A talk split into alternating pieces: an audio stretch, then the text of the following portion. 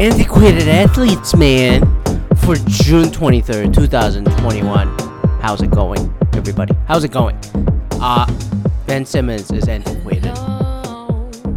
James Harden, Kyrie Irving are antiquated. Absolute trash. Absolute trash. Jokic is an antiquated athlete. Absolute trash. Holy fuck, other than Ben Simmons, I'm trolling the rest of them, but Jesus Christ, this NBA quarterfinals we got, man. I gotta say, I had a terrible weekend mentally, but after watching what Ben Simmons did in that Game 7, you know, I mean, this is like 5 years of Ben Simmons. You know, if you don't know who Ben Simmons is, formerly with Kendall Jenner, but no more, because Kendall Jenner decided to go with a guy with a who actually shoot his fucking shot, like Devin Booker, you know, unlike Ben Simmons, who cannot shoot the ball at all. And then for some fucking reason, this happens in the Sixers quite often. Trust the process. Give me a fucking break. You know, that process is dead. Who was that other guy they drafted first overall a few years ago? Holy shit. Name escapes me. Markelle Fultz. Was it a couple years ago or the year after? Yeah, 2017. Ben Simmons was number one. 2016, drafted by the Sixers. Markelle Fultz, also in the Sixers in 2017. And then the fucking fucked up shooting thing he had, whatever shoulder issues, whatever condition that he has had, you know, fucked him up. And then Ben Simmons, despite being an unbelievable, you know, defensive player and the athlete, and an all-star, blah, blah, blah, whatever you want to call it, this guy doesn't shoot. I thought it was just a three-pointer, but he doesn't even take a jumper, you know, not, you know, behind the arc. And, you know, what hit me really hard was it like 3.5 minutes to go in the game? It was like 87-82, was it? 87-85, something like that. And then Ben Simmons had a clear lane, and he should have just gone up and just slammed it down. But instead, he's right under the basket. He hops up and then dumps the ball off to somebody else for a foul. And then that free throw went 1 for 2. And then I just said, I know everybody fucking groaned in the arena and watching the fucking game. I just go, dude, you're 6'10". You're not a 6'4" point guard. Shooting guard, whatever the fuck you are, but holy shit, like, you're really, like, mentally not there, you know, just pussing out completely to do this. And I'm like, wow, like, I give him the credit for the game for doing a good job defending Trae Young, and then he's a great defensive player, he's obviously a great athlete, but the lack of aggressiveness and unwillingness to take a jumper or go to the fucking basket if you're not going to take a jumper. Be like a Russell Westbrook or something. Holy shit. And then he's not on the floor when the team is down. And then, like, you know, and then, like, all right, is this going to be the 5 that you're going to put on the floor? You know, after watching that, I just said, wow, I'm not that mentally broken down. At least I got my own Kendall Jenner, unlike this motherfucker. God, I sound like Tom Brady. Did you want to hear what Tom Brady said? It's like, oh yeah, for the team that didn't sign Tom Brady, that's not the Tampa Bay Buccaneers. Tom Brady just say, wow, you're going to keep that motherfucker up? It's very affectionate when you say motherfucker. But anyways, back to the B-ball. Wow, I'm just like, he couldn't even go up. He couldn't go up. Like, I was just like, wow, this is really bad. And then Sixers have this thing. I guess Sixers love having these, like, wrecks of psychological players for some reason. So I just go like, wow. And, you know, Sixers fans are just outraged just at Ben Simmons. But I just go like, dude, rest of the team just, like, completely bricked the fucking shots everywhere. I mean, every shot goes through Joel Embiid for some reason, even for a three-pointer. It should have been Tobias Harris, who got a fucking max contract. And I still don't understand the fascination with Tobias Harris, you know. on this team. And then, yeah, they got Danny Green this year, you know, who basically replaced J.J. Reddick a couple years ago. And then they got Seth Curry, Stephen's brother, and they got all these role players. And then you got Doc Rivers, and I'm like, Doc Rivers, I just go, he's been really, really coming around as an unbelievable choke artist recently. So I don't know what to say. I know they had to defend the guy, especially Ben Simmons, but Tobias Harris was completely bricking shots left and right from the entire series that I watched. And I was like, this guy got the max contract, $180 million for 5 years or whatever. What the fuck? And then Ben Simmons, I think, signed a ridiculous extension too. And then, for some reason, my Toronto Raptors are somehow the favorite to land Ben Simmons. And I'm like, where the fuck are you going to fit this guy? He's got to get his mental game straight. Markelle Fultz is the other guy. You know, Sixers eventually traded away. I was like, how is this gonna work? Like, this guy can't even keep Kendall Jenner. So how the fuck is he devastated from that more? Like, how can a guy get worse from not unwilling to shoot the ball, go to the basket? None of that. I really think Kendall Jenner has something to do with this. And Devin Booker having that Kardashian, not a curse, but the blessing of a Kardashian, other than Tristan. Well, Tristan kind of worked out too because he won a fucking championship. Like, Devin Booker is clearly rising above, you know, after getting that the Jenner Kardashian pussy right now. So I'm just like, all right, Ben Simmons is clearly wrecked. I don't know what to say. And then, like, Doc Rivers, the head coach, is like, oh, we got to fix him up this offseason. But I'm like, how are you going to fix him? Like, you hire a sports psychologist to do this? I mean, the kid is like 25, 26 still. He's very young. 24! Jesus Christ. He's going to be 25, you know, in about a month. So I'm just like, you can't fix this. I mean, like, it's the mental game, you know. It is great that we're finally coming around with lots of stigmas, including it being a Pride Month and also the mental health and all that stuff. But holy fuck, like, this is really bad. This is 3-4 years of this. It's not just this year and then he has his ips. You know, like, if you play golf and you have a putting ips, so, like, you can't just get it in. You got the ips. And then I think, I just go, this guy don't got it in his head. I didn't feel so bad, so I'm glad I watched this game. I had a complete mental breakdown this past weekend. I think the burnout just hit me. I'm not going to talk about going into the details on this thing. But, you know, at least I just go, all right. I kind of am recalibrating back into it. And then at least still take my shot. Unlike Ben Simmons, who absolutely is, like, unwilling to drive to the basket or take a jumper. He's just standing around. Barely take 10 shots a game. Just go to the free throw line when he happens to get a foul or when he gets fouled or something. I mean, what the fuck? Like, I know he's a kid, but, you know, he's a professional. And then I don't understand. I mean, I understand the Sixers fans, like, getting mad at him as a scapegoat, but I just go, look, there's more than him that's a problem. But him being a franchise point guard, whatever, is utterly unbelievable. So there is that. What's my solution to the Ben Simmons problem? I don't know. Go get a Kardashian. Go get a girlfriend, man. Like, I don't think he's over the Kardashian Jenner thing. And Devin Booker is clearly rising above. Suns in 4, buddy. You know, Suns are obviously on the up climb right now. And then are they up right now? I'm recording this one, the game 2 between the Clippers.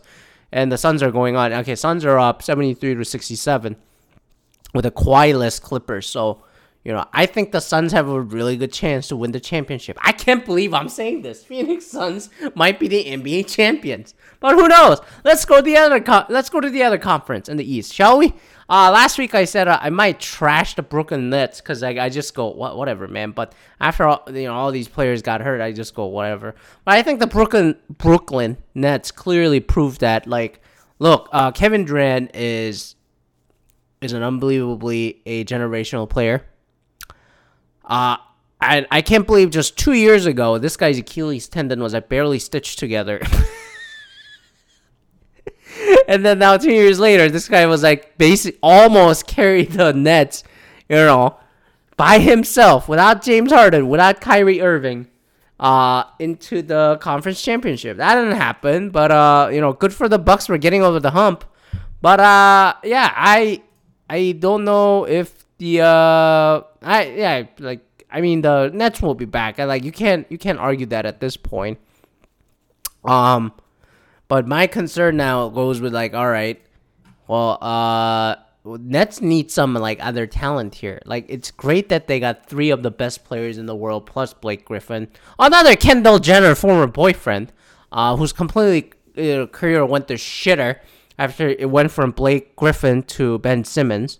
But then I think Blake Griffin is also a little bit circumstantial, you know, staying on the Clippers at that time. You know, the terrible Pistons, who got the first overall pick tonight. So, you know, but as much as I enjoy trashing the Nets and everybody bandwagoning, I just go like, who are the Brooklyn Nets fans? Where did they come from? You know, the franchise is about a decade old. I remember when Jay-Z was the part owner still. You know what I mean? That's how far I go back. I still remember when Mikhail Prokhorov, the Russian billionaire who was kind of anti-Putin, you know, just gave all the picks away for Kevin Garnett and Paul Pierce. And one of those draft picks that the Nets gave away became a Jaylen Brown. Jason Tatum, Jaylen Brown. So I'm just like, all right. So I remember all this. Jaylen Brown, that's what the pick became. But then, you know, they somehow decide to not cheat the system, but play the player rats and all that shit. And then get the three best players, three possible top players, you know, James Harden and Kevin Durant, absolutely. Kyrie Irving, I don't know. He's trying to prove himself, but he clearly, Kyrie Irving has proven that he is the Khloe Kardashian of the Brooklyn Nets. You got Kevin Durant, who's Kim K. You got James Harden, you could argue, is Kourtney Kardashian or even Kim Kardashian. But and then you got Kyrie Irving. But if you want to really compare it, speaking of the Jenner Kardashians here, you know what? I'm going to say this. I'm going to say Kevin Durant is a Kim Kardashian. James Harden's a Kendall Jenner. And then Kyrie Irving, at best, is maybe Kourtney Kardashian. And Blake Griffin is, unfortunately, maybe Kourtney. Oh, no. Khloe. So, there's my comparison right there. And then Bruce Brown, rest of those motherfuckers, I'm like, I don't know. It's like Addison Rae showing up on a fucking Kardashian show for some reason, right? So, there's that. But that team utterly needs some fucking support because rest of that team, you know, without Kevin Durant, it was just so bare. There's nothing there, you know? No support system. So, I just go like, all right, I don't know how this is going to work. And you just hope, fingers crossed, that the three of the Kardashian-Jenner, you know, the top earners here are going to pull through. So let's see what happens. And then Milwaukee Bucks finally got over the hump and then got to the conference final for the second time because, you know, my beloved Raptors beat them. But I'm just like, you know, I don't know how it's going to go. You know, the Hawks are obviously playing hot hand with Trae Young, who's another generational score with that fun floater and all that. But I'm just like, yeah, if I just look at the roster between the two, the Hawks and the Bucks, I just go, well, Bucks should give a easy win over this and, you know, get to the final. But I'm just like, I don't know, like I've seen the Bucks really choke a lot and I still question a lot of their talent because if James Harden, you know, played at a full energy or even Kyrie Irving, one or the other, not all three play with Kevin Durant, I think they would have easily just outscored the Bucks in that Game 7. James Harden played at Game 7, but clearly he was like not even 50%. Way he was shooting the ball without much leg strength in this thing. So I'm just like, God, that's like, you know, if. So and then the Bucks, I always go, they're kind of sus. So I don't buy them. I think it's going to be a long series if the Bucks beat them, you know, in this, because I think the Hawks are built really well, but like one-on-one matchup with Chris Middleton, Brook Lopez, and all that, yeah, they're a little older and all that stuff. I don't know. The Hawks are younger and going on and about, so I'm excited. Of course, the absolute nightmare scenario for the NBA, for the TV ratings, is going to be Hawks versus the Suns, but you know what? Trae Young versus Devin Booker.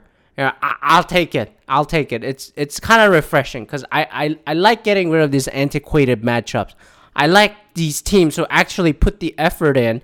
They didn't bond together, over some bonfire, that super team shit. And then, the teams that built right, like the Raptors did 2 years ago, slay the beast. And then I don't mind watching that, and then it's a little bit different. It's like a weird, randomest matchup ever. Phoenix versus Atlanta. Like, how does that beef even happen in any sport? If that doesn't even happen in any college matchup or any other drama, that stuff. Milwaukee versus Phoenix. Like, what is the correlation there? Nothing.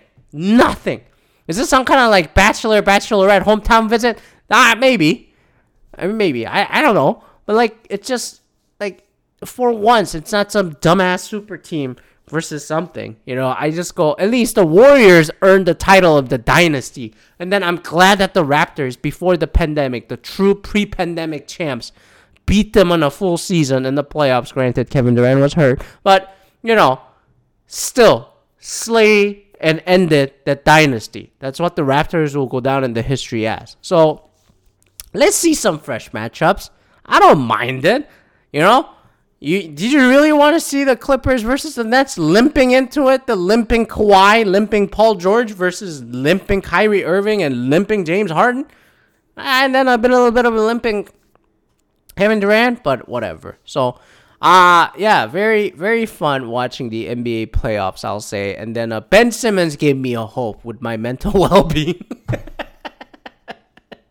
Thank you, Ben. Break that shot. Do not dunk.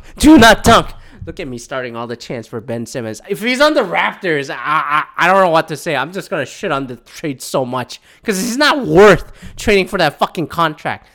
He absolutely offers a defense. I give it to you. But, who's going to fucking shoot the ball? The amount that you got to give up. Anyways, I'm not going to go into that fantasy scenario right now. I want the Raptors to go get Damian Lillard. I know CJ McCollum is coming up, but I want either both or I want Damian. I want a franchise player. Damian Lillard, I think he's,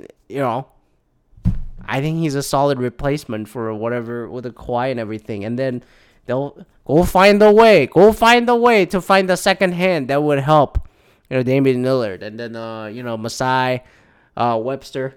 And then all those guys, the executives at the Raptors, they'll figure this shit out, right? It's not the first rodeo. So let's do this, goddammit. And then, I wanted to talk about the freak show fights, but then I remember that I talked about it when I was really high 2 months ago when Ben Askren and Jake Paul fought.